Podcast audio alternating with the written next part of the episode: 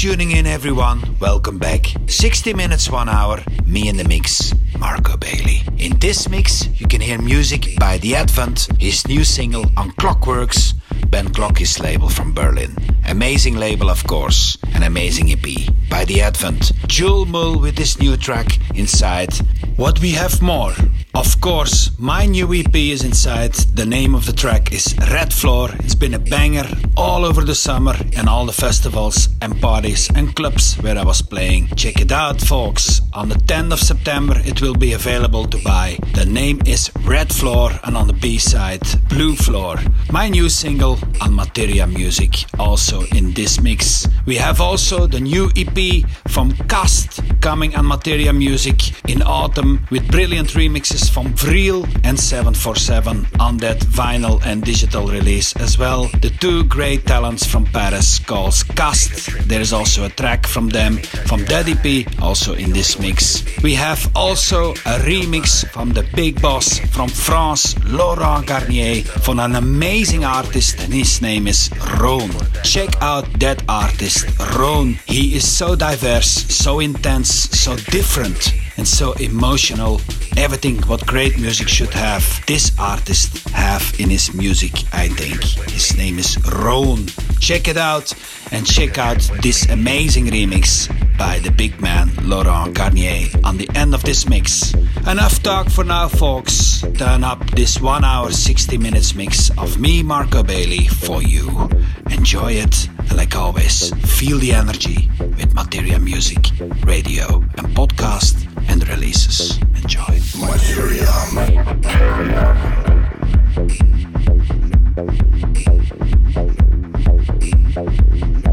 Thank you.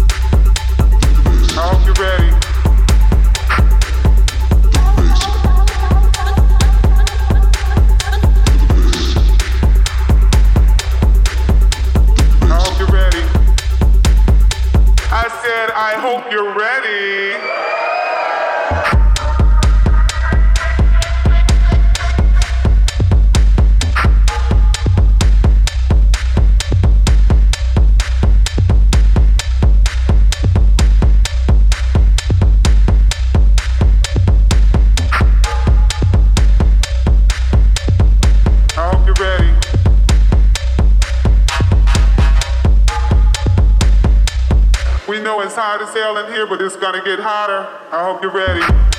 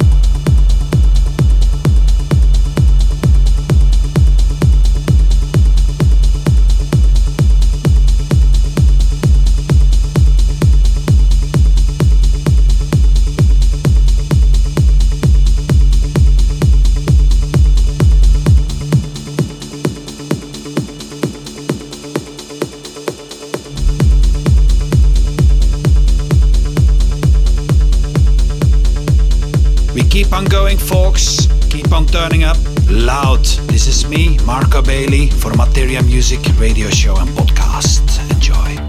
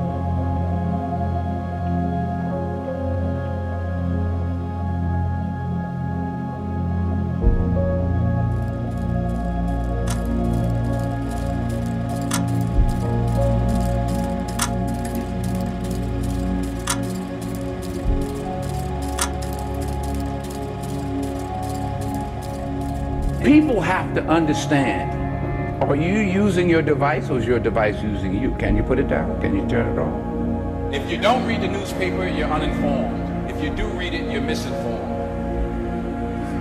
What do you do? That's a great question. What is the long-term effect of too much information? One of the effects is the need to be first, not even to be true anymore. So what a responsibility you all have. To be, to tell the truth. Not just to be first, but to tell the truth. We live in a society now where it's just first. Who cares? Get it out there. We don't care who it hurts. We don't care who we destroy. We don't care if it's true. Just say it, sell it.